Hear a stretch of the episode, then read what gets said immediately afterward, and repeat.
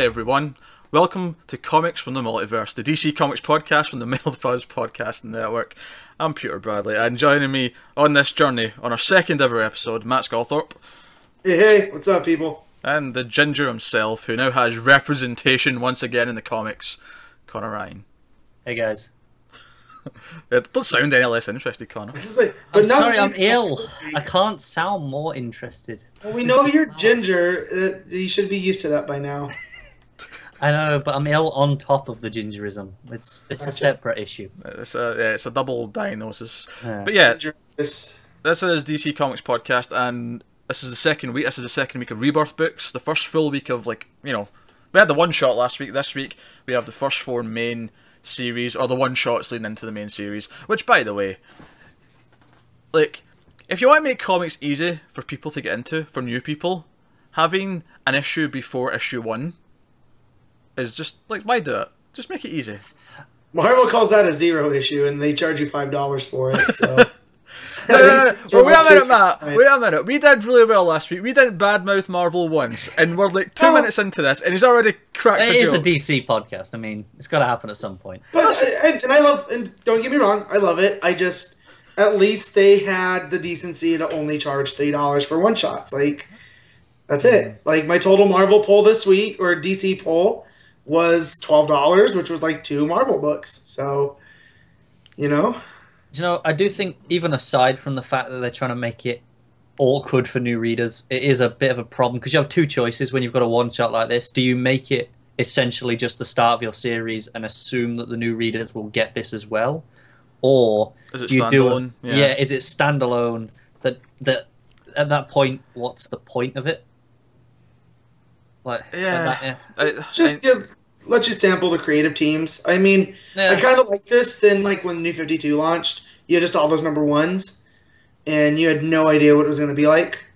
So I guess. It, I, but I, I think it just makes it difficult for a new. I mean, I think for us it's fine. We're used to this bullshit. Like we, we are so into this bullshit now that we, we are so used to it. But I think for a new reader, you know, it's it's like uh, it's like when you walk into you know, uh, not that anyone goes to video rental stores anymore, but you know, you walk into a place that sells movies, right, and you see a movie called Rambo and a movie called Rambo Three, right.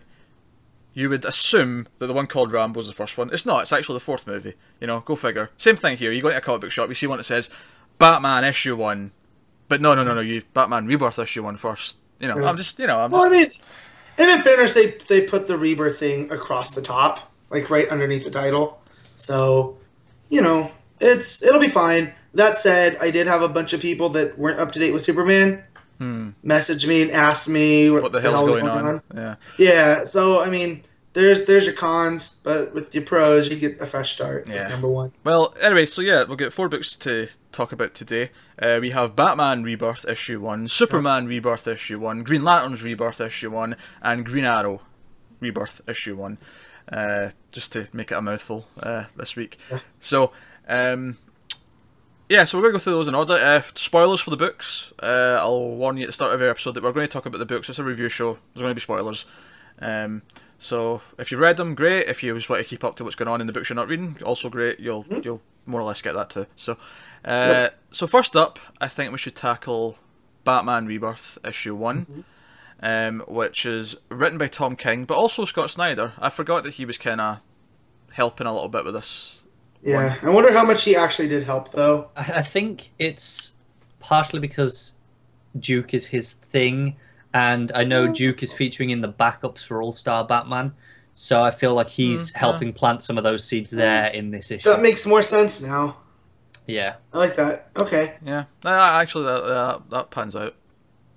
Also, uh, art's by uh, Mikel Janin or Janin. Yep. I'm not sure how you pronounce it. Janin. Janin. Yeah. Um, That's how I've always said it. Michael Janin.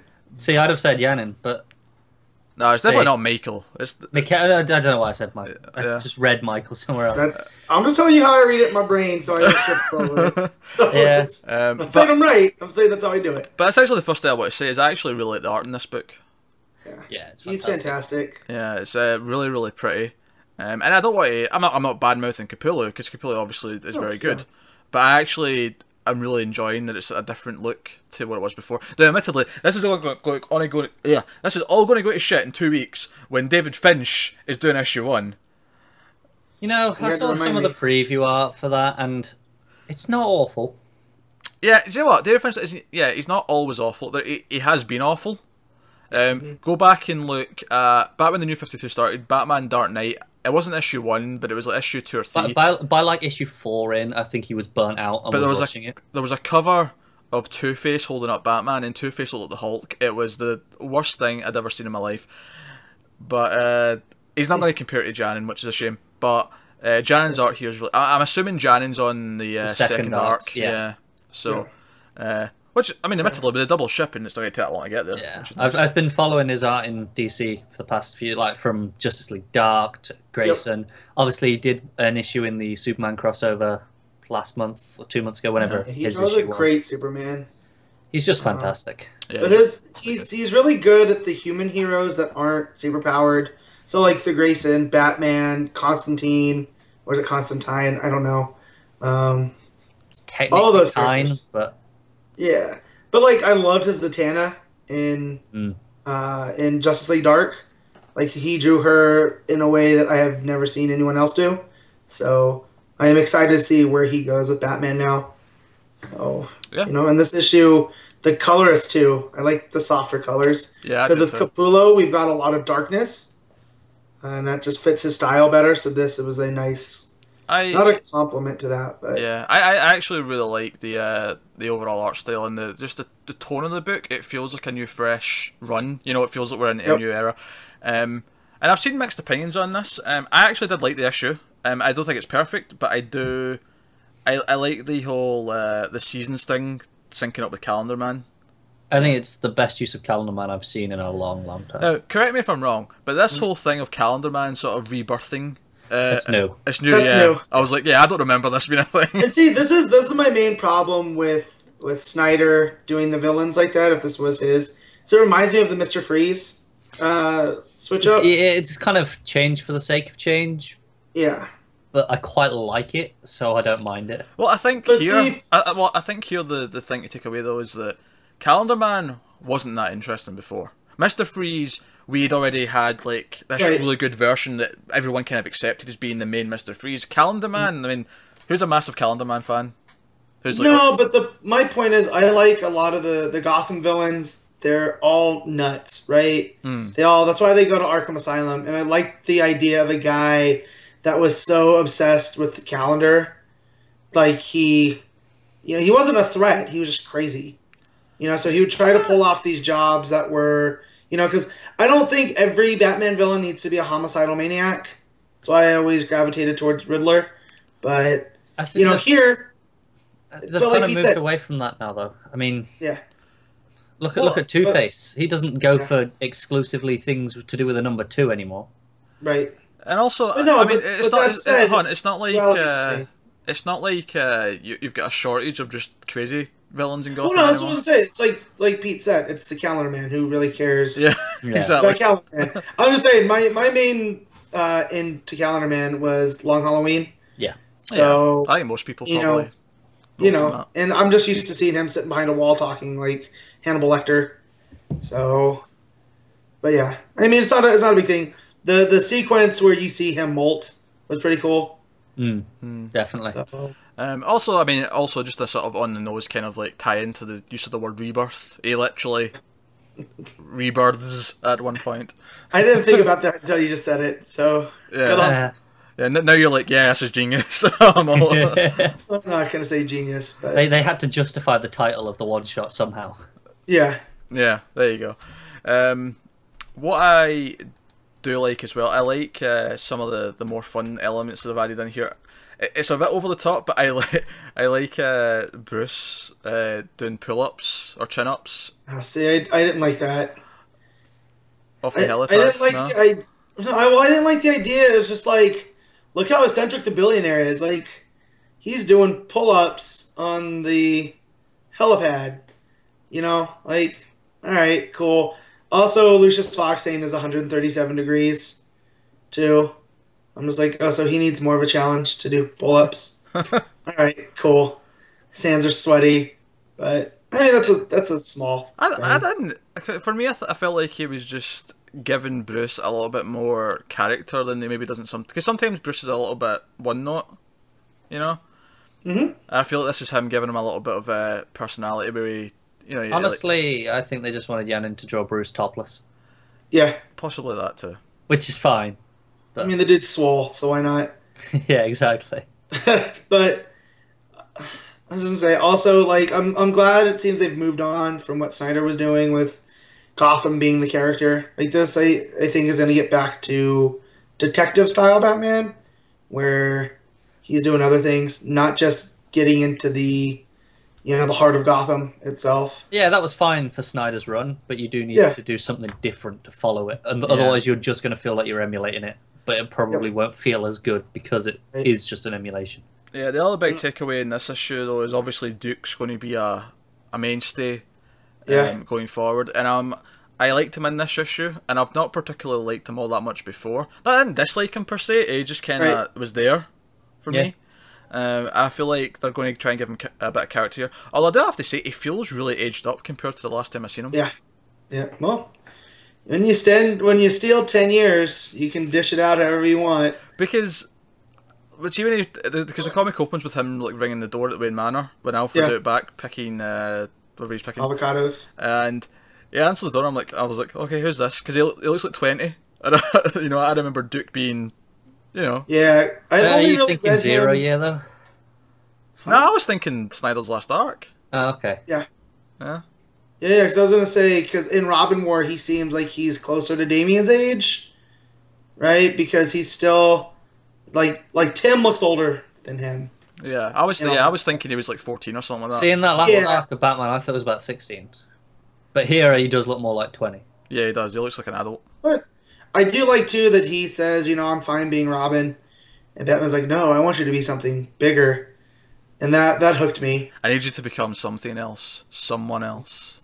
Damn it, again. I apologize. Uh, uh, but no, um, that's, that's pretty much I think all the main main talking points. Uh, art's really nice. I think the story's not amazing, but I like the whole season uh, structure of it, and I I like the pacing of it, even if it does feel like it's going through an ish- like a story that could be multiple issues. Um, I like that he's telling this one story, and I'm looking forward to seeing what he does with the full arc. Um, Out of interest, what do you guys think of the Lark costume? Oh, um, takes some getting used to. Is my, I think it's my response to that.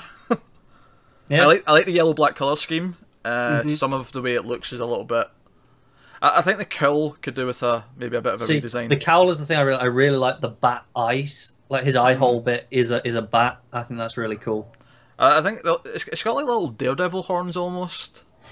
Yeah, it's like ears but incredibly short. Um, I think maybe a slight redesign, but I like the yellow and black uh, style of it because because the Robin thing's always been red, and I like the Yep. idea that he's got like a new sidekick or a new protege. All right, so whatever happened to Bluebird? Oh, that happened in Batman and Robin Eternal. Oh, jeez. So Okay. at the end of that, uh, she basically retired temporarily. She wants to go off to college or something like that. So she says she'll come back to it later once she's had her education. Or whatever. You know, I really liked Harper and uh, Me too. the first like half of Snyder's run, and I'm kind of I, I was mentioning this uh, I think to Connor last earlier during Yeah. the week that I was kind of upset she kind of disappeared from the main Batman book because I feel like her story started there, and it didn't Mm-hmm. feel like they'd. I mean, it's okay for her to move to another book or even start her own book out somewhere else if that happens someday, but. I feel like the one you introduce her in should have like, some sort of feeling of closure to the end of like Yeah, a the payoff. Yeah, I- a I will- payoff. There you go. Yeah. I will say, do you remember there's the issues of Snyder stuff that looks to the future? I think Yeah. it might have been was it Detective Twenty Seven? yeah, somewhere. Yeah. Yeah, and uh, you see her there uh, with Lark as well, actually. And um, I got the feeling that Snyder obviously had more to tell at some point. I feel like there was an arc that would have brought these two together as part of the next set of team, but Maybe he just we never didn't got to tell spend them. thirteen months on Zero Year, Well, could yeah, some- maybe. Just oh dear. Hashtag Um, just saying. So no, so I hope we get to get Harper back properly at some point because I did really like her. Um, Yep. and it feels like Duke almost kind of replaced her in a weird way, and it kind of made him that feel. was gonna be my point. Was she went off to Eternal, and then Duke comes back, after we see his origin in Zero Year, uh, Endgame happens, and then this final one started. Super heavy. Yeah. So, So I, uh, because I remember I loved that issue that focused on her and her brother. yeah, uh, Yeah. at school. That was a fantastic issue. So I really hope we get Harper back at some point because she was really cool. But um, so no, but I, I think Batman. Batman's solid. th- This issue. Yeah, it gave me enough to be excited about for the series going forward. Because obviously, story wise, this doesn't give us much to expect. But Yeah. I enjoyed reading it though. When when it Yeah. finished, I was like, yeah, I had fun with that. And it was okay. Like I, but see, I have faith in King based off his other stuff. Yeah. Like I picked up Sheriff of Babylon. I picked up the first issue, and that was a really good first issue. But I didn't want to wait month to month. So once it's released in trade, is when I'll go back and read it. Uh, so, but yeah, his Grayson stuff was like this too, yeah, where he just gave you enough in the first issue. But that was co-written by Seeley too, so I don't know. you don't know how, How much, much credit? Yeah, Yeah, but but still, I've enjoyed the majority of his work. Um, on another book, isn't he? uh, I don't know. Can't tell you off the top. of my head. um, I'm sure I saw his name somewhere, but I think he is, but I can't remember what he's on. yeah. Um, but yeah, But so I just wanted, uh, before we moved on, though, I wanted to ask what was what what did you guys think of the significance of the last page with the the bats, and the avocado dropping yeah. in? Yeah, I'll be honest. I honest. was confused I- by that. Yeah, I have no idea what that's uh, Okay. getting at. Um, honestly, okay. I mean, it's kind of like he's feeding the bats, isn't it? So I, I guess it's him saying the bat family are the back and the, there's more of them. Because the bats all like they all swarm in on the food, don't Ah, they? that's a nice bit of analysis. That's a nice. yeah. That's what, and that's what Alfred does. Yeah, he kind of Not serves just them all. feed them.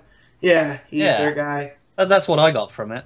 Ah, that's, that's a nice. That's a nice bit of analysis. I, I Because thought, I was confused. I got to the end. I was like, okay, avocado fell. Awesome. I just took it as you know, like a nice sort of like bat symbolic kind of final page to you know. So yeah, but ask a good bit else. So that takes us on to Superman Rebirth issue one. And this issue, of course, uh, it's written by Tomasi and we've got art by Doug Mankey.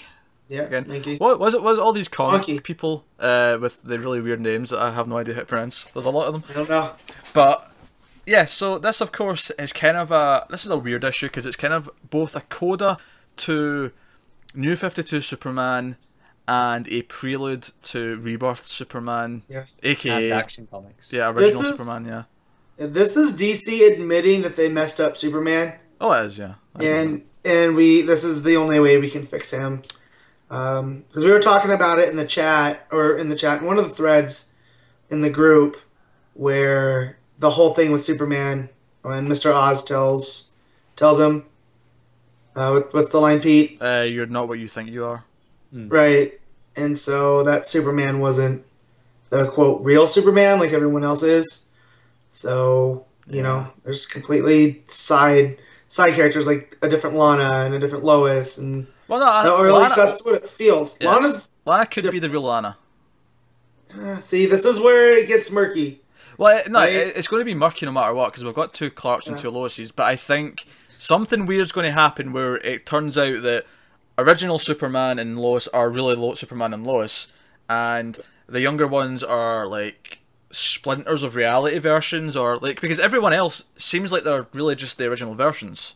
Yeah. There is something specific with Lana in this that was weird though, where so they're talking about going to the the fortress, yeah. and um, she's he says that he doesn't know how to find it without tracking him, and she Mhm. says she knows, but she doesn't know how. But since he died, she just knows. right. Hmm. So it's like, is she getting bits of memory? Maybe. Like I, I don't know.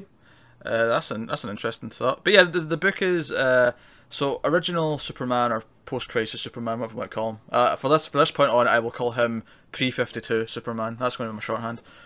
Um, and he visits the the crypt of the new Superman's like grave. They're not built a statue yet, uh, so he goes down to. Which I, I like how he mentions that too, is that no matter what, Metropolis builds a memorial to a fallen Superman. Mm. You know, Well, for however things are different, they're the same. Yeah, that, this is the thing we said. Uh, not obviously we weren't recording podcast yet, but when we were Right. talking about uh, Lois and Clark, um, and how, and even once like Tomasi started doing his last arc on Superman there Mhm. for the New Fifty Two, we said that the voice is just right, and that, that's something that carries over. And this, the voice of this Superman is right. It feels like Yep. Superman. That's something that's really interesting about this issue for me because I feel like for us who have been reading Superman know what's been going on, this is kind of almost redundant in terms of a lot of the plot. It's kind of there to catch people up of, of if you want to jump into the Superman, you want to know what's happened, this is what you need to know. And, and that's what these issues are should be best at Yeah. because they are jumping on point. So I commend them for I, that. d- I do as well, which Yeah. it means it should, in theory, be kind of boring for us who have got the story already. But because he gets the voice so well, it's still Mhm. very entertaining Well, to read. I think this because basically he finds Lana because Lana's down there because she's going to take his uh, ashes. Interesting that it's ashes in this uh, Yeah. version and not uh, you know bones, you know, or a body. Uh, but so he finds Lana because Lana's got a promise to keep where she said she was going to remove his ashes and bury him next to his parents, which I thought was a nice little touch. yep. Um, and there's and he, Superman explains why he thinks he's going to come back because he and he recounts the the fight with Doomsday and the death of Superman, big famous Yep. story, of course.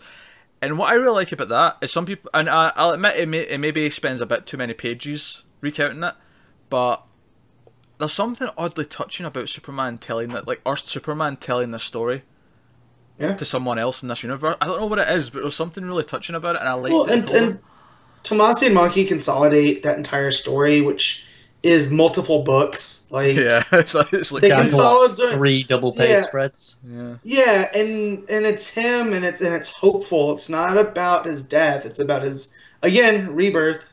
There's the the title, Yeah. and and that you know, there's always something to come. Like Also, it's the, never the end. panel layout on those few pages is just Yeah. fantastic. Yeah, that's that's Mahnke at work there. Yeah, he, the- he, uh, I, th- I think the art's fairly good throughout. There's a couple of weird faces, I think, but I think that that Doomsday retelling, I think, got a lot more effort put into it because it just everything about it stood out. oh.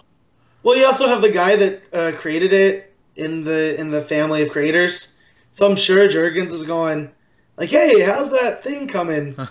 like your homage to my work." That's the thing, because obviously Doomsday is coming up in action as well. This is kind of setting up for that. As it's set well. up for both, yeah. It's, I mean, Yeah. if anything, it sets up action more So- than it does. So here's main the thing Superman. too that, that just shows that the, the DC editorial team had no idea what was going on this entire time. Is DiDio had always maintained that Doomsday had happened to the New Fifty Two Clark, Yeah, They- but they referenced always it a few just times, didn't they? skimmed over it.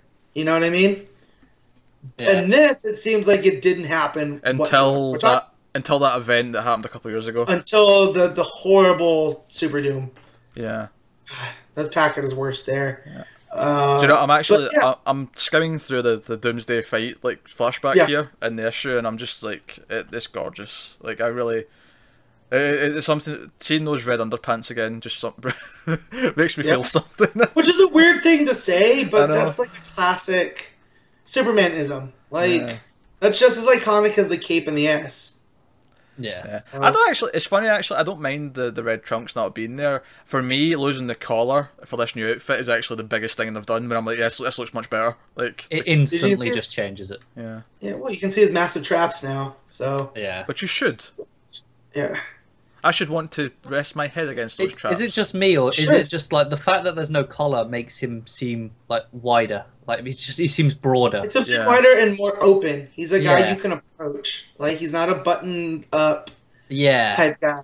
Like Batman, you want to look covered up because you should Yeah.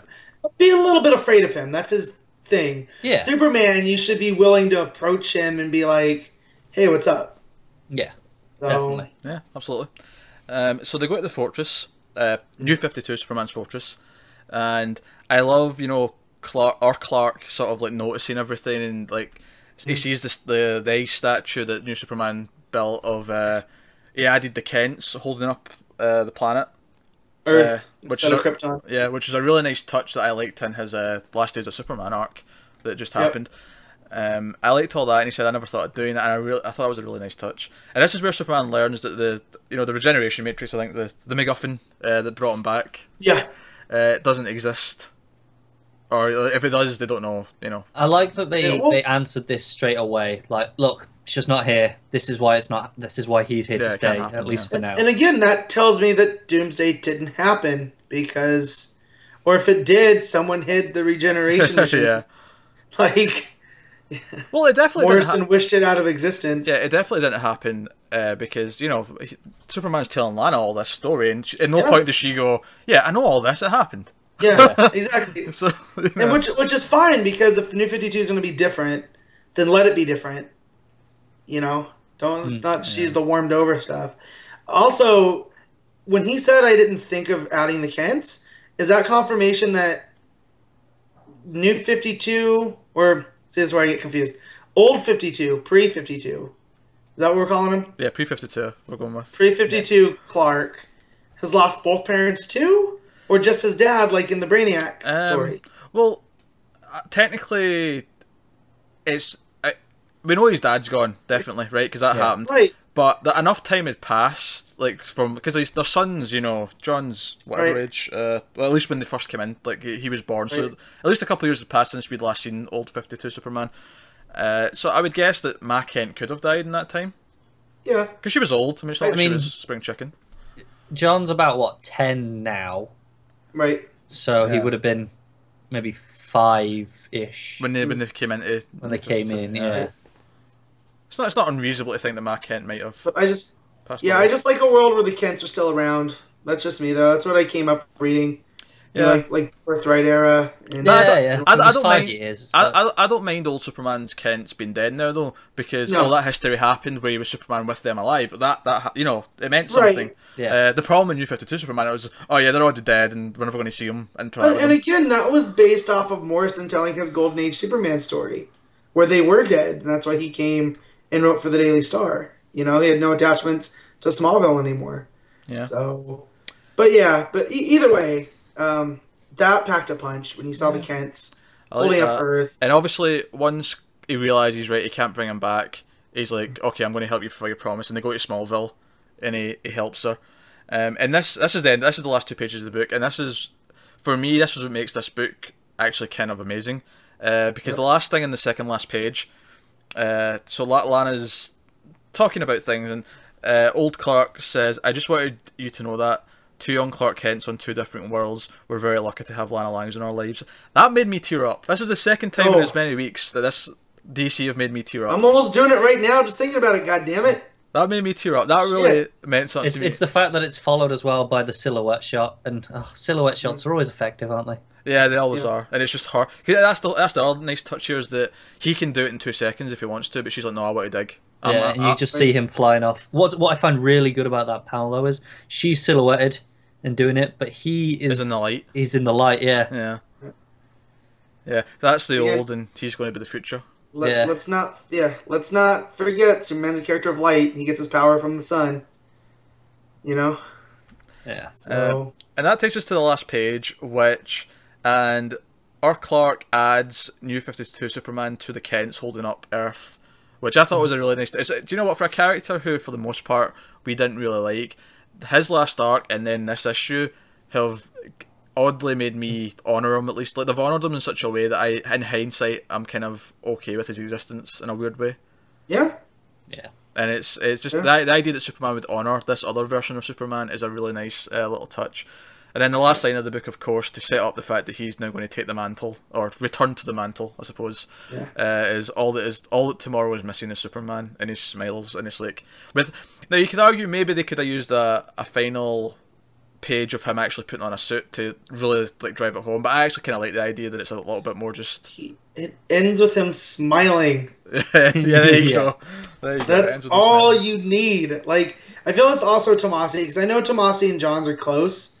Because when Johns was writing the rebirth or the the recharge Green Lantern, he named a character after him, uh, Isamot Kol, which is Tomasi backwards. Huh. Right, he's the lizard guy, and so I just felt like Johns was like, "Hey, um, I'm taking over the DC cinematic stuff. Uh, don't forget Superman's supposed to smile." And so Thomas is like, "All right, got it." And there we go. Oh, that's really I think the thing is also this this whole issue is about Superman being dead. It should be sad and somber, but instead he sees the the hope at the end. It's like, well, Yeah. there's still still something there to come. I'm still here. Yeah. Yeah, no, uh, it's uh, still very encouraging as Superman fans, I think, Mhm. to see this. Uh, also, uh, as a Supergirl fan, I like the uh, the message that plays in the crypt, uh, the fortress. Yeah. Uh, he's like, That's right. because he thinks that there won't be another Superman, so he's like, Kara, you know, I almost would have loved It's yours. seeing that, seeing Kara have to step up and kinda for a take little while. role. Yeah, I, Yeah. I'd like that. I- Almost like a you know, Batman's gone, so Dick has to step up. Like Yeah. Kara, step. You know, that'd be that'd be a cool thing to explore. But you know, We got that kind of in the TV show though. yeah, So that's Yeah. kind of what she's doing. So and it's scratching that itch, but it would have been cool. And who knows? Maybe that'll be the first arc of Supergirl is dealing with the time between because we saw her in uh, what was it? Last Days of Superman or Yeah. in Super yeah. League? I, I, think. I think we also she was also one of the panels in Rebirth that the the yeah, the site of the death. Yeah. yeah. So we saw her in National City and doing those treatments to keep her powers up. So there's a story to be told there. Yeah. Nah, uh, yeah, I I agree. I'm looking forward to Supergirls, but it's a shame it's not till September. But that's just you know good marketing because uh, uh, the show will be coming back soon after that. But On the CW. Yep. which means it will last for a long time, which is great Knock on wood. because CBS are you know like ridiculous Yeah, dude, they, it's it's got to be a CSI or NCIS or whatever else yeah. to keep going on there. But uh, no, so that's uh, I think that wraps up Superman Rebirth, and we can Yeah. move on to Green Lantern's Rebirth, which for me was probably the one that I was the most kind of Hesitant. This, yeah, hesitant. That's a good word. That's a perfect word for it. Uh, not because of. I mean, I've, I've not really read anything by Humphries, uh, who wrote this, and of course, John's helped him write this, and Ethan Van Sciver is the uh, the artist. It felt like traditional Green Lantern. Well, Yeah. Traditional Johns' Green Lantern, I should Yeah. say. Yeah. Um. So, getting into this, I will say that I liked it. Um, I do have some reservation, reservations. Mainly, one of the big things for me when we hit the new Fifty Two after you know John's epic run, which was for the most part fantastic, Mhm. is I was kind of ready to be done with space and space operas and these giant prophecies about wars of light and all that. I was like, can we just get back to Green Lantern being on Earth and dealing with things happening? And I was really hopeful, and we never got that right because Venditti's run certainly wasn't that from the. No, that was more Uber space No. threats. Yeah. So and, yeah, instead, uh, Hal was turned into a fugitive again again, because he can't do anything right. yeah. Ugh. Yeah, it was kind of just. I was like, time for again a difference. Like, what's Yeah. been what's been good has been good, but it's time to have a change of pace. And when we heard that this was going to be uh, Simon, Baz, and Jessica Cruz as the Earth Lanterns, I was like, oh, good. You know, I was kind of, and there's there's still a good lot in this to support the fact that that's what it'll probably be. But I have to admit, the opening scene with. Uh, one of the Guardians like being chased with all these monsters in space and a box with this light thing and this new unleashed power. I was like, oh my god, no, I don't. Can we not do this? Oh no! See, I had the opposite reaction. I went, "Hell yeah, let's do this!" Because while I did get tired of the War of Lights, just because I wanted to see more of the core and not the entities, and that's what it just became focused on, was all the different entities that Johns had created. This though, you have the Dominator show up, and they are so inept traditionally at doing anything that seeing them swarm and actually be good at was a was a nice change up. Although it could be argued that they're still not that good because that guy opened the box and uh, the Lost Guardian and and ended all that. But yeah, I man, I was Uh, I felt at home. I'm I'm interested on how because obviously uh, Hal Jordan and the Green Lanterns doesn't get a rebirth issue, so this is doing the same as what the Superman one did, Yeah. set up for both books. Is this going to play out in in Green Lanterns or Hal Jordan? I hope it's the latter. I'm thinking it might be because that's the space based one. Yeah. Well, but you also have Atrocitus because he's the one that is narrating the beginning. Yeah, but he they already said they're going to be the villains in the first arc on this book, Right. Green Lantern. So it would Right, kind of make sense so- that this box of light thing is going to be more to do with Hal Jordan. So I that you might be guess, right. but- Yeah. he's looking for both. So this might be the the tie-in, but I still feel very much that Jessica and Simon are going to be the Earth-based Green Lanterns, and they're still going to intervene. Yeah, I hope I hope that they're Earth based and it's their beat. You know, that that was something they Yeah. said at the WonderCon thing that Earth is Yeah. their beat, and Yeah. I I hope that that's Yeah. kind of the feel we get of it. Um, Yeah. But that, that's only the, that's the first three pages. Uh, the rest Yeah. of the book, of course, we we catch up with Simon Baz, and he's uh, wiping terrorist graffiti off his uh, sister's house again. Mm. I don't know if that happened before, but it, I, I certainly remember it being mentioned or something to the, like Yeah. that. When I, and I like the FBI guy that seems like a Coulson type, Yeah. Mm. to where he seems antagonistic, but they're also friendly. Yeah, That's- I'd like to see a bit more of their relationship. I hope we get a, a bit Yeah. of that because it, it looks we like it will. could be fun. Yeah, I, th- I think uh, that, that was something else actually. Is I felt like the Earth supporting cast of Green Lantern kind of faded away as it got more space based. You know. Yep. And I'm kind of hoping that we get a strong supporting cast here of this FBI guy, of Jessica's family. You know, like give us give us the support team. You know, for their So- lives. I have a question. How long has has Baz been Green Lanterning in at this point? I'll they tell you. a couple I, weeks. I like how you said Green Lanterning. Right? Yeah. uh, yeah, the, uh, later on, Ace, uh, when he says that he's been a Green Lantern longer, she says a couple of weeks, which I, which really took me back because I was yeah, like, because this FBI guy impl- like it implies that it's been going on a while. Like they have this relationship already. and also he's been a Green Lantern since uh, in real time for like four years, three years now. Yeah. He did the was it JLA? Yeah, it was Did JLU. JLA No, it was JLU. J- right. Okay. Yeah. But he did that for what twelve issues? I don't know how. long yeah, that he was in that. Yeah. Yeah. Because they said he was off doing stuff across the galaxy. He came back, and uh, so yeah, who knows? I'm if this is his fresh start though, I can look past all of this. Yeah, Yeah. it's Be- Especially since he because was, I. I was, Yeah. I was gonna say he's, he's, he was kind of forgotten after Johns finished his run in Green Lantern. He was kind of, for, I mean, he was in JLU, but he was just kind of there. yeah. Yeah. know? I can kind of But, uh, accept that. I like that he's the antagonistic jerk Green Lantern because I love Guy Gardner. Oh, by the way, actually, now you brought up Guy Gardner, I was like, the thing that made me laugh more than anything else in comics this week was uh, when he meets Jessica. He's like, "Wait, did one of them die? One usually dies. Yeah. Please tell him it was Guy Gardner." Guy that Gardner, line yeah. cracked me up so much. Yeah. yeah. So see, that's the thing that makes me feel he's been at it for a while. He knows Guy Yeah, enough exactly. to know that he wants him dead. But yeah, but I feel like we could spend 30 minutes with Guy and be like, yeah, he can be taken out by a space monster. I'd be yeah, that's Yeah. true. and that's and that's why I love Guy Gardner because we all know if, if you've read more than one of his issues, that's just a front, and he really is a caring, nice guy. So I surely like him more than some of the other lanterns, and I wonder there was really no mention of Kyle either. yeah, that's a bit weird. So that that's a bit weird uh, because the the the main focus on the open was on Hal and John, Yeah. um, Yeah. which should be because those are the two most iconic. yeah, I mean, there was like one little Sure. box that mentioned all the other ones after them. Yeah. But yeah, it was mainly those two that they mentioned. But uh, so yeah, so we get we get an update on Simon, and that's and the FBI guys talking to him, and it ends where the next scene's going to end as well with the ring saying blah blah blah, come to this location. There's a thing happening.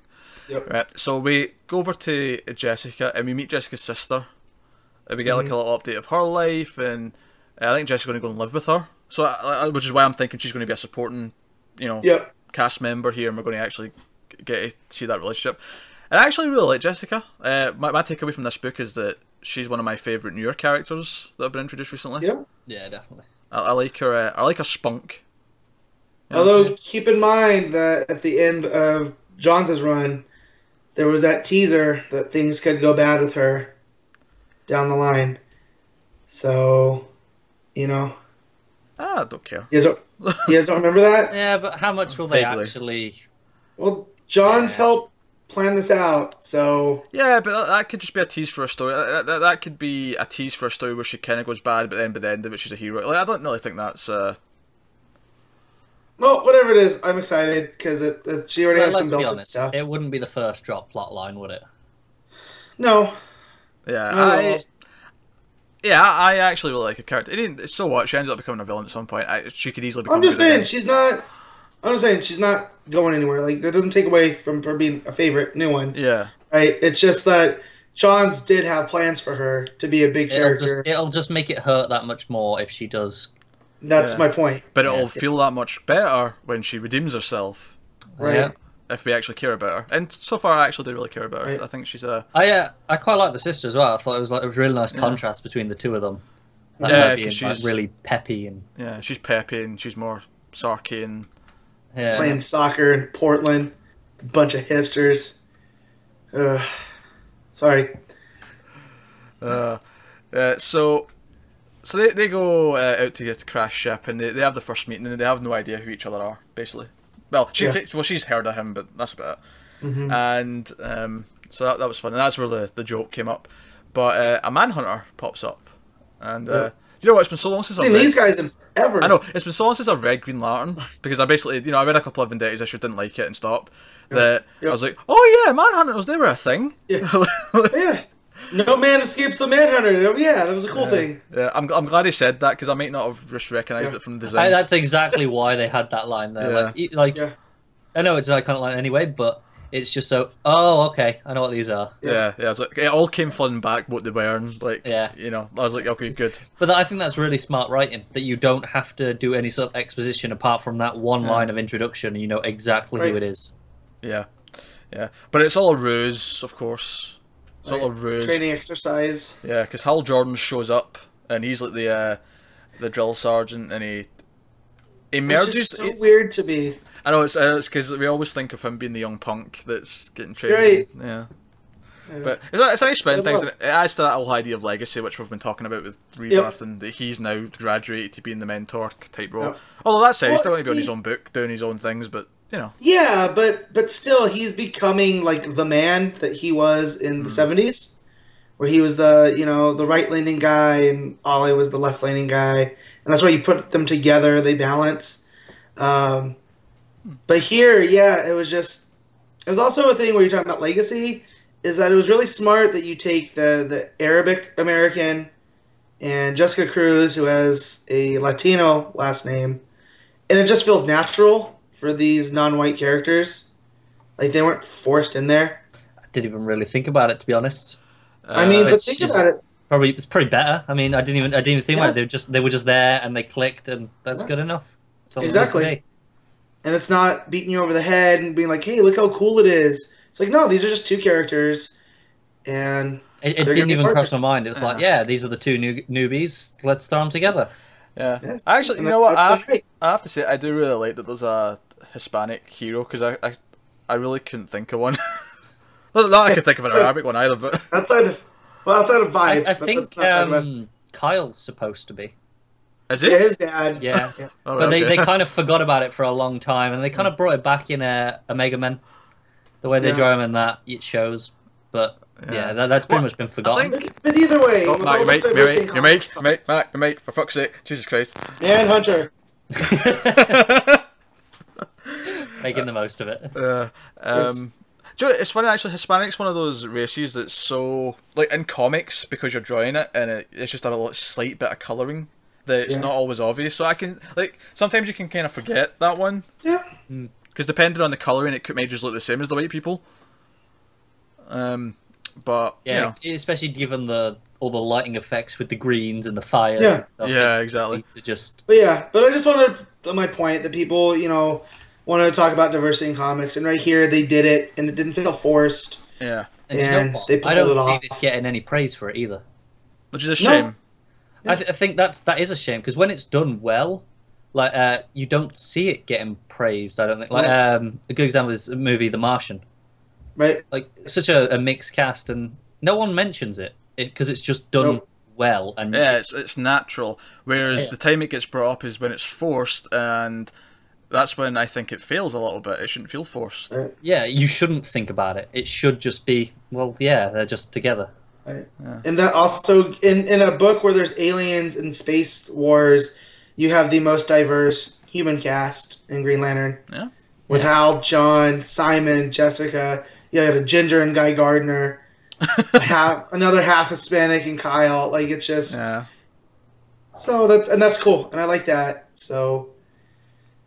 Nah. The Green Lanterns. Uh, so Yes. plot plot wise though, what this sets up here is that Hal actually merges their batteries so that they can only recharge if they're together. I really like the panel where he does it. I think it looks Yeah. great.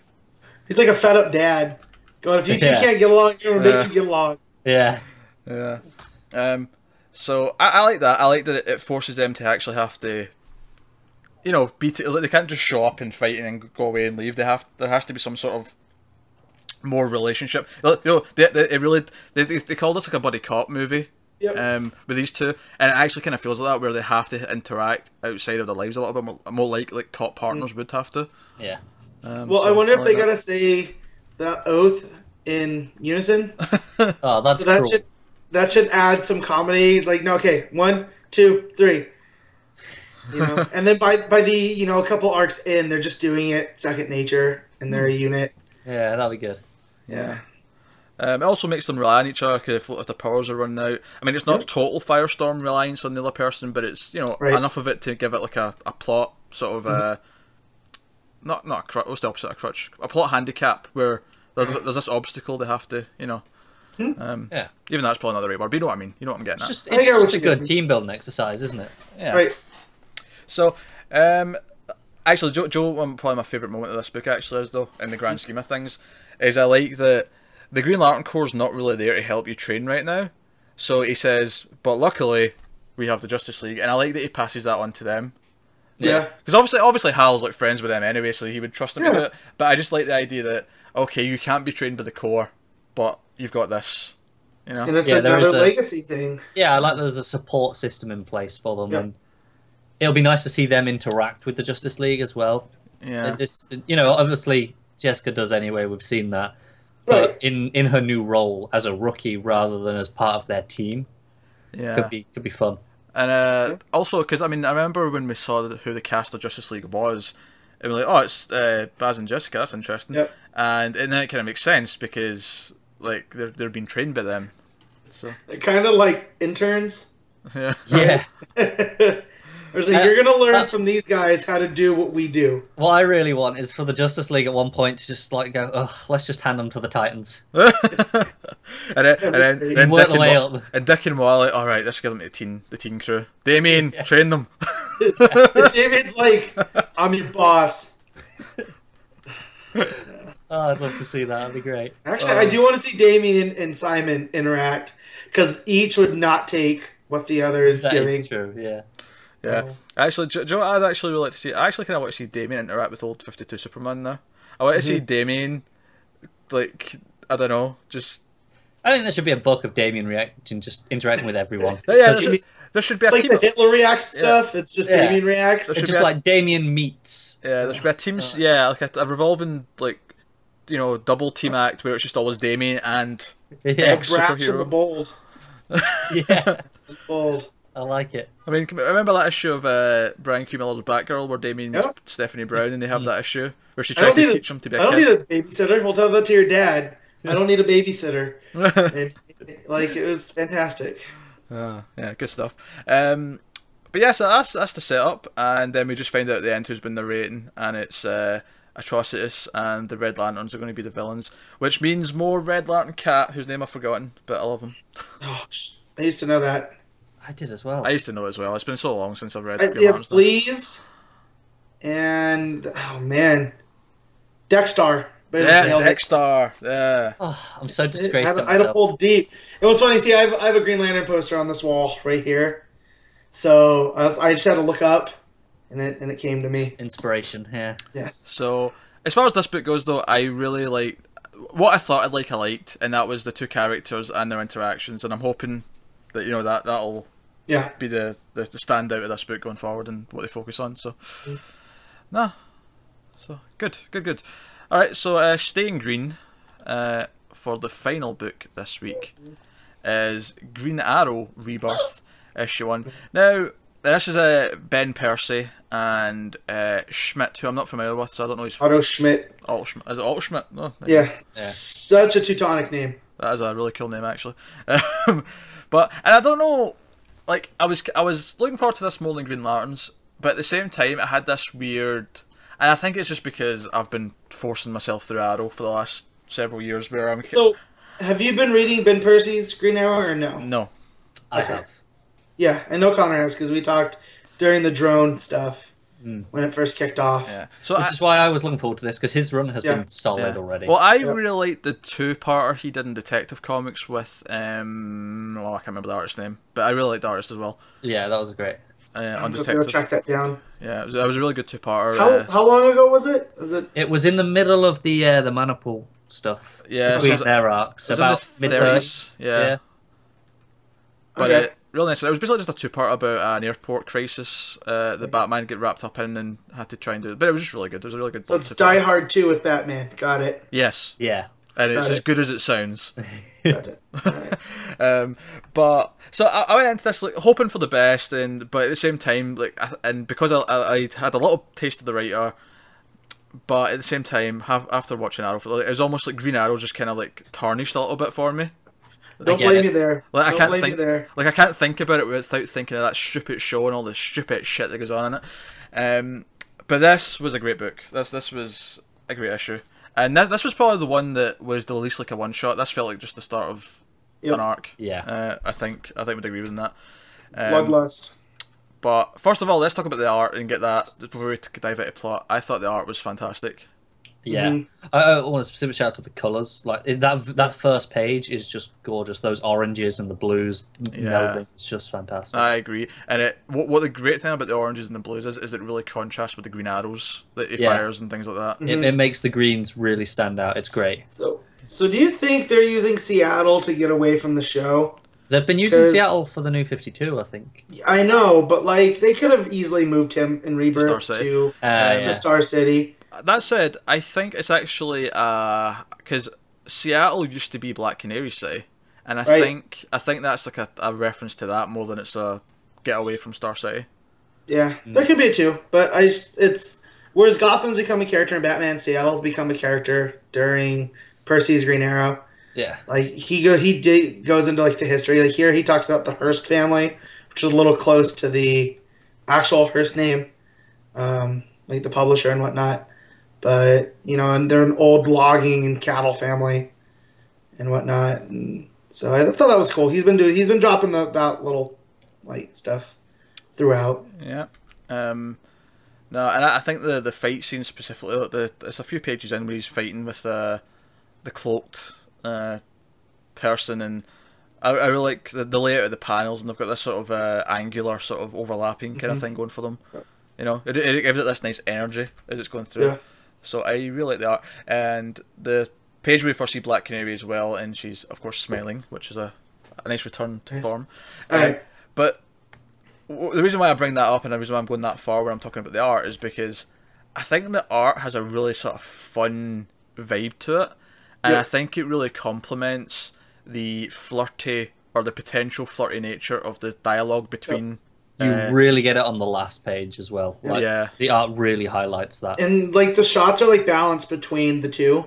So like when they're talking, it feels like cinematic to yeah, where you're you're following the conversation with the person just naturally. So the layouts work work to the advantage of the script. So that's always good. Yeah, yeah, it's it's it's really great, and I, I really again the color scheme. I'm just, I'm looking at them in the the apartment. So after so they've got they found this kid who's been kidnapped, who was or was attempted to be kidnapped by this uh, hooded character, and they take him back to his penthouse. And I, again, I'm looking at the colors here and the, the color scheme of the walls, and it's oranges and blues, and even even Black Canary herself is black and blue in the Yeah. the outfit, Yeah. and it complements his green really well. Yeah, it's Um, very clever. So I, I really like that. It's a really nice touch. But so that's the that's the sort of the setup of the plot, and then Canary and Arrow uh, go hunting for the, The underground the men. under- yeah the crisis, and but we we get this this city or this part of the, the town which Ollie didn't know existed. Well, yeah, and what's really cool too is like that's another real Seattle thing where the city burned down and they just built on top of the remains. Oh, I didn't know that. Oh, I don't know. Yeah, so that really lends itself to these underground people. That's cool. That's actually I, Yeah. I that really cool. Yeah. Yep. That's cool. Uh, I, I like Canary using her powers. We get the, the nice circular lines and Yep. get a proper effect and all that. It's really nice. Like how he called her rock star or pop star Hmm. uh, when they first meet up. So we still get that going on. Yeah. No, it's, really really cool stuff. Re- really fun vibe throughout the whole thing, and the banter throughout is great. Um, and that's really what I took away from this. That I really, I mean, I like I like the setup of the plot and this idea of these this uh, Green Arrow's version of Court of Owls selling slaves of homeless people. Yep. Uh, I, I like that plot, and I like how how evil they look and the demonic they look. But the real takeaway for me in this issue was just was it Ollie and uh, Dinah and their their banter. Yeah. They're they're Mm-hmm. flirt, flirting, and this idea that even if everyone doesn't remember the pre Fifty Two universe, the idea that they'll find each other again like this, Yep. like I, I, There's a spark there. yeah, it really feels like it's there. There's an energy and there's a love and there's a um. And I, I like that it's not just oh we feel something oh I really like you. It's more they're still going to banter like they're they're courting and like making fun of each Yep. other and Yeah. throwing in throwing insults back. Well, and the, yeah, and that's where where Dinah challenges his beliefs. That. Mm, yeah, You know, I like that where she's not afraid to call him on his BS. yeah, which is nice because even like the the one thing that literally the only thing I don't like about this issue is that you have to throw in the line about being a social justice warrior. Yeah, Uh, I thought that was a bit on the nose, but I like that in tradition of like kind of being annoyed at social justice warriors who do nothing Yeah. but like they, they won't shut up about it. I like that Right. she calls him on the shit and like, wait a minute, Yep. you're a fucking billionaire. What the fuck do you Right. know about any of this? and I like how he rationalizes it. He's like, "Well, you know, trick arrows and you know that takes money. right? it takes money to be a superhero." Yeah. yeah, But but again, she by the end she realizes like he just took this kid in and gave him a bath and treated him with dignity. yeah. I mean, I mean, I think I think ultimately the lesson there is that Yeah. yeah, you, you shouldn't apologize for being in a good position in life, but the Right. fact that he's he's willing to help and he's willing to do things Exactly. Yeah. Not just it's not just a show. yeah, it's not just all talk, you know. Mhm. Uh, and that that's really cool. And uh, do, you, do you know what I got actually from some of the, the monsters, the the, the Yeah. underground men uh, with the long fingers? I was getting a very um, uh, Snyder. I mean, obviously I compared it to Court Owl, Mr. Bloom. but yeah, Yeah. Mr. Bloom. I was also Yeah. thinking a little bit like witches. Yeah. Yeah. Just it just Yeah, reminded me a little bit. That, Well, that's yeah. The the artist kind of reminds me of the Sean Murphy jock. You know, the angular, It scratchy. is, but it's a little bit cleaner. in fact, But yeah, even exactly. even the the vampire hands in American Vampire. Again, going to like a Snyder horror book. It is. It just Albuquerque. So, something about the uh, th- the design just kind of reminds me of that, which is cool because I like those designs. I think they're great. Yeah, she mentioned all three pretty decent books there. So Yeah, I mean, you can't really. Right. You I mean, know, which is really we we got one arc. I don't even know if that's still a thing, but um, I think it is. I'm happy to wait. He and- said he said it's coming back. Yeah. some is it okay? Yeah. yeah, I'm happy But to yeah. wait and read, read it. But yeah, they're chunks. all good to great that you mentioned. Yeah. So Yeah. Okay. Actually, uh, there's one thing I don't quite get. Actually, uh, just before the ending, uh, Yeah. second last page. Uh, when they basically they, they they're badasses and they, they, they shoot the screen with the, the red dude on it, and they say Yeah. that's a promise. They both have their fists up like this. Like, Yeah. I'm like, what is this pose? Like, is this? Am I meant to get something from this? it's the superhero pose. I just Yeah. thought I just thought it was weird that they both do it in sync. It was just kind of Oh, No, no. See, the thing is, to me, it looks like she's looking over him, like he's done it, and she's gone quickly. Shit, better follow suit. yeah, yeah. ah okay. Exactly. alright. She's Ah. kind of like, that yeah, her head's kind of just slightly angled towards him, looking her I- eyes. I It could have feels like she's just following it. I could have used two panels there then of her like sort of doing a quick Look. swipe with the head, yeah, to Yeah. tell me on that. I didn't quite get that. To me, I just thought like, wait, is this a established pose or something? Because they're both doing it in unison. But fair, fair enough. But no, I really like the book, and then of course you've got the uh, the dawn on the last page, and uh, no, nice. I also, I also how it's amazing how tonally different this is to Percy's other runs that he's just Yeah. been doing within the New Fifty Two stuff. Yeah, the the new Fifty Two stuff felt like an exploitation movie. I keep comparing it to like a Robert Rodriguez Hmm. because you had the the killer drones, which was kind of like a RoboCop deal, and then you had werewolves and and old crazy billionaires wanting magic blood. Like it's all just this complete and then this is more down to earth kind of like yeah you have these mutants stealing kids but that's very comic book yeah, yeah, Yeah, it's just a that that's just an extrapolation of uh, a slave trade, essentially. right Yeah. exactly. Yeah. Oh yeah, absolutely. Um, and of course, the final line is, uh, you know, they, they, they finally, obviously she knows who he is, but he finally gets her name, Right. and then it's nice to meet you. And the final word is finally, and I couldn't help but think a little bit of a meta meta thing there. Just finally we get to this. Uh, the last thing I'd like to talk about, actually, kind of about all four of them as a whole. mm-hmm.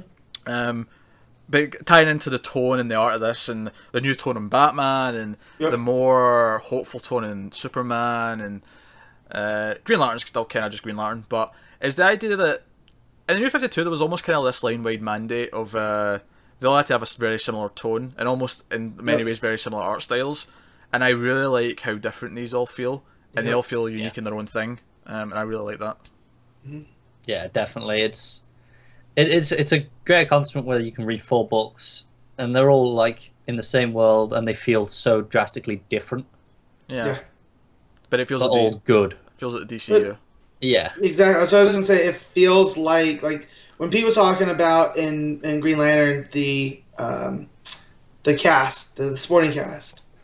It made me think there were issues of the when I came started reading DCU like there's flash issues that revolved around the police station where he was a mechanic. Yeah, You know, absolutely. Yeah, and that in the New Fifty Two we got away from that stuff. Everything was very focused on whatever the hero was doing, and it felt like less a world and just like a, you know, uh, I can't think of the word. I think that's a very valuable lesson to take. There is that Yeah. having that supporting cast and that grounding around them is Yeah. very important to. I, I mean, people say certain characters aren't relatable. but It always comes up with Superman. Everyone's relatable. You put them surrounded by real people, surrounded by characters they interact with. If those relationships Mm-hmm. feel real and they're grounded like that, they're all relatable. Every single one of them. it's it's I also just the easiest trick to make you care. If you care about their family, then if something hurts them, you care about the the fact that it affects their family. Right. Yeah, well, I mean that that's the very on the surface way, but I think I think even more than that, it just having them having to interact with people they care about Yeah. brings it out in them. Like you see the humanity, it just comes out. Yeah, it, it shows it shows that they they have a personality that's not just superhero, which is again what Yeah. a lot of the New Fifty Two Yeah. was. three dimensional. What one thing I said after I read all four of these on Wednesday was just it like we we said when we read the one shot last week, it felt like coming home, and I feel like this has really solidified that for me. Where it feels like Yep. you know, yeah, I'm sure there'll be some books like not every series is going to be a winner for us. You know, Scotland. yeah. They're publishing too many to, to to care that much about. Yeah, them. but- it's just a fact. But if the- they can all be like this, I won't mind spending three dollars extra a month for something I normally wouldn't have read. yeah, no, 'Cause absolutely, all- yeah. All four of these books are something I would have picked up no matter what because they all were in relation to stuff that I like. So you know, but once we get to these other books as they start being released, then we'll see. That's the real test. yeah. Yeah, Um, but the thing is, is even if a lot of them fail, like I, I think if we come out uh this wave of rebirth books, and that's kind of all the way up to September, with that's when the last issue ones kind of launch. Like if we get to that point, and we are like really deep into like fifteen books out of the like the twenty eight or whatever it was they announced originally, then I think that's like head and shoulders a win. Like there's some as well that I think will be good, but like like as we were saying, these are all very different. There'll be some that just aren't for us, even Oh, though yeah, they're not bad Yeah. quality. Yeah. Yeah. yeah, I can see that happening. Alright. So no, no, uh, I'm very positive after this. Uh, liked all these to varying degrees, um, and I think to wrap up this week, I want us to rank them. We're going to rank uh, what we liked uh, in whatever order. So who would like to go first? Just or would I go first? Do you want me to? Yeah, you go Yeah, you first. go. Okay. All right. Um, number one for me. It, it's kind of. I mean, I, I there's like two I could pick, but I'm going to go with Superman Rebirth issue one. Uh, because if you make me tear up, you're you're really doing something right. And I don't think objectively it's the best comic out of the four, but Uh-huh. it packed the most punch. And after it, I was like, oh man, I really, I'm ready. Pete, for you did by saying that, by making you tear up, you've done something special. You've done nothing to not make me think you're not a robot. So, okay. just- yeah, just had to let you know. Okay. Uh, and then I would go with Green Arrow, which I think is just, uh, you know, pound for pound, a good comic with fun characters, great art, uh, everything just clicks. Uh, and then in third place, to have Batman Rebirth issue one. Really liked it, like the new tone, like the the art panels, uh, the the structure of it, um, and the promise of the future. And then uh, in last place, I would put Green Lanterns because it was kind of just the most normal one. But even that had a lot of stuff I liked. I liked the characters and I liked this new buddy cop dynamic. So no, win for me. Yep. Matt, Alright. rank him. So, of course, I'm in Superman Rebirth. oh man, So, two out of again, three. He Oh, said, yeah. I mean, as I'm already heavily invested to the character, as you can guys look to the screen and see. Um, but yeah, it was just a fantastically written uh, story. Nice end cap to New Fifty Two, a nice launching point for pre Fifty Two to start up.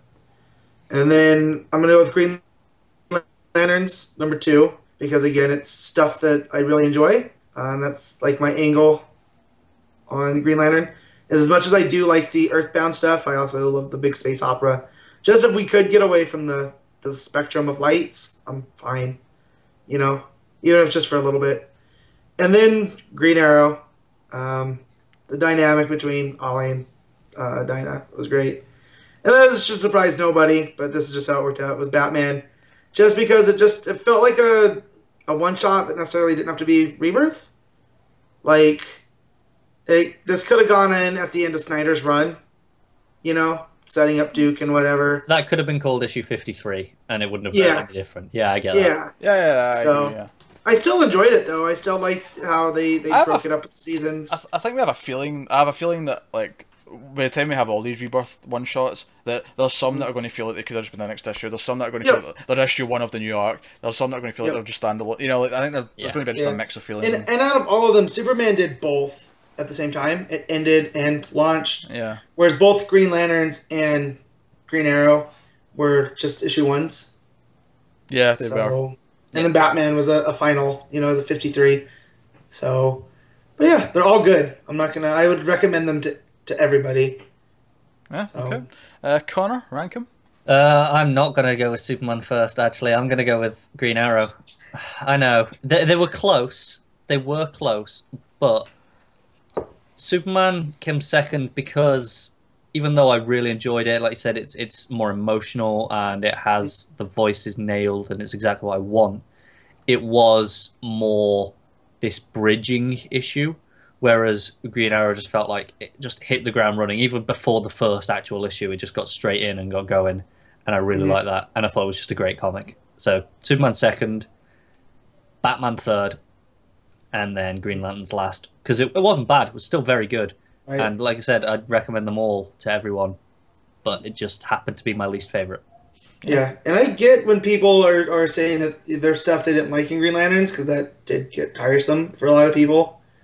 So totally understand all that. But again, there's nothing glaringly bad, you know. So to put it at four, it's not. It's just there was other three books that were Do you know what I might do? out that week. Since this is the first time I've done that. Oh, we didn't do it last week, obviously, because it was the one shot Well, was winning, obviously. yeah. Right? But I think going forward, you know, I'm going to keep track of what everyone picks every week. Okay. Um, because I, I think I, I want to count the number of episodes it gets to before Matt puts a Batman book at number one for him. or at least ahead of the Superman book. Yeah. Well, it depends because if if Nightwing, you know, Dick Grayson's one of my top five favorite characters. yeah, true. That's, I, mean, I would, Unless unless we're just talking Bruce Wayne Batman, I'm gonna bury that son bitch. yeah. No, no, I trust you, Matt, to when it's great for you to Well, you Uh, know, I step again up. I stuck up for Endgame when there was a Batman Superman fight. I liked the way that it played out because the way that Snyder wrote Batman, being like, Mm. "All right, if this goes bad, I'm done for." It's because it Because can you be done well. fights. and yeah, and because it can be done well. It's not just you know Zack Snyder looking at you. You know, there's smart ways to do this type of stuff that's not Also, hacky and stupid. I love it's so over the top, but I love in that fight in Endgame how Mm-hmm. he had many red suns in the gloves, uh, not kryptonite, many red suns to, to to power him a bit. That was amazing. It's easier to manufacture than, than waiting to find some kryptonite, I suppose. What to make a sun? Well, at least you can create the technology to do that. Like When you kryptonite, you just have to find. True, yeah, true. when he said mini red suns, I took that as that was red ultraviolet light. Yeah, I suppose yeah, that's a fair point. Yeah, You know what I mean? Because we can just- ma- we can produce ultraviolet light. Yes, that's a fair point. exactly. And if you make it red, you can weaken them, and you know. Yeah. So, I wonder, I wonder how easy that was to do though. Is it essentially, is it like because when you light like a movie set to change the color, you just put a gel in front of the light? Is that all Mm-hmm. Like just of ultraviolet light? well, it's different. It's a different spectrum, so it'd have to be a completely different kind of light, ah, true, true. like Ah, infrared. I'm sure Bruce can figure it out. Yeah, you're, you're sciencing me here. You're sciencing me here, Matt. All right, it's, it's just Batman. Masters of science. all right. So, yeah, that's episode two. That was our first full week of books. Um, exciting stuff. We'll be back next week, of course. Uh, we're going to take a minute to plug things and Twitters and all that jazz. Matt, where can the good fe- people? I was I was about to say people. people. Where can, where, can the good, where can the good people find you if they want to find you? You can find me on Twitter at Matt of Steel 57 and in the Mild Fuzz Facebook group. Check that out. Yeah, and uh, if you they wanted to hear you talk about other things, what what show could they hear that on? You can also find me on 1.21 Gigawatts, Mild Fuzz Movie Podcast, where we will not be talking about Ninja Turtles nor Warcraft. So, Yeah, good Bill- times. Billets have been dodged. Yes. Billets have been- I don't know if you've seen the image that I put on uh, Instagram. I think I put it on Facebook as well. Uh, when I went to see the Nice Guys yesterday, Oh. uh, the Nice Guys was on the left, and right over to the right of it was Turtles Two, and I was like, "Go left or go right." Well, I know what choice I'm making here. Thank you very much. I, I'm still gonna see Ninja Turtles because come on, I sometimes I don't learn from mistakes, but uh. I'm not forced to, and that's the important part. Alright, so I have, to, I have to give you the illusion of choice when I meet you go see a bad movie, right? Lesson hmm? learned. Right, Connor, where can people find you? You can find me on Twitter at Conoran94, and you can find me on other shows here, such as Almost Cancelled, where we talk about TV. There's no DC TV on right now because that's all just ended in the last few weeks. Can you come back at the end of September, start of October, and we'll be. Heaving with it, yeah. Faced with Green Arrow or with Arrow now. Oh yeah, every time. But mm-hmm. there are some comic related shows on right now, Outcast, Preacher, and they're both pretty good. Yeah. to very good, varying.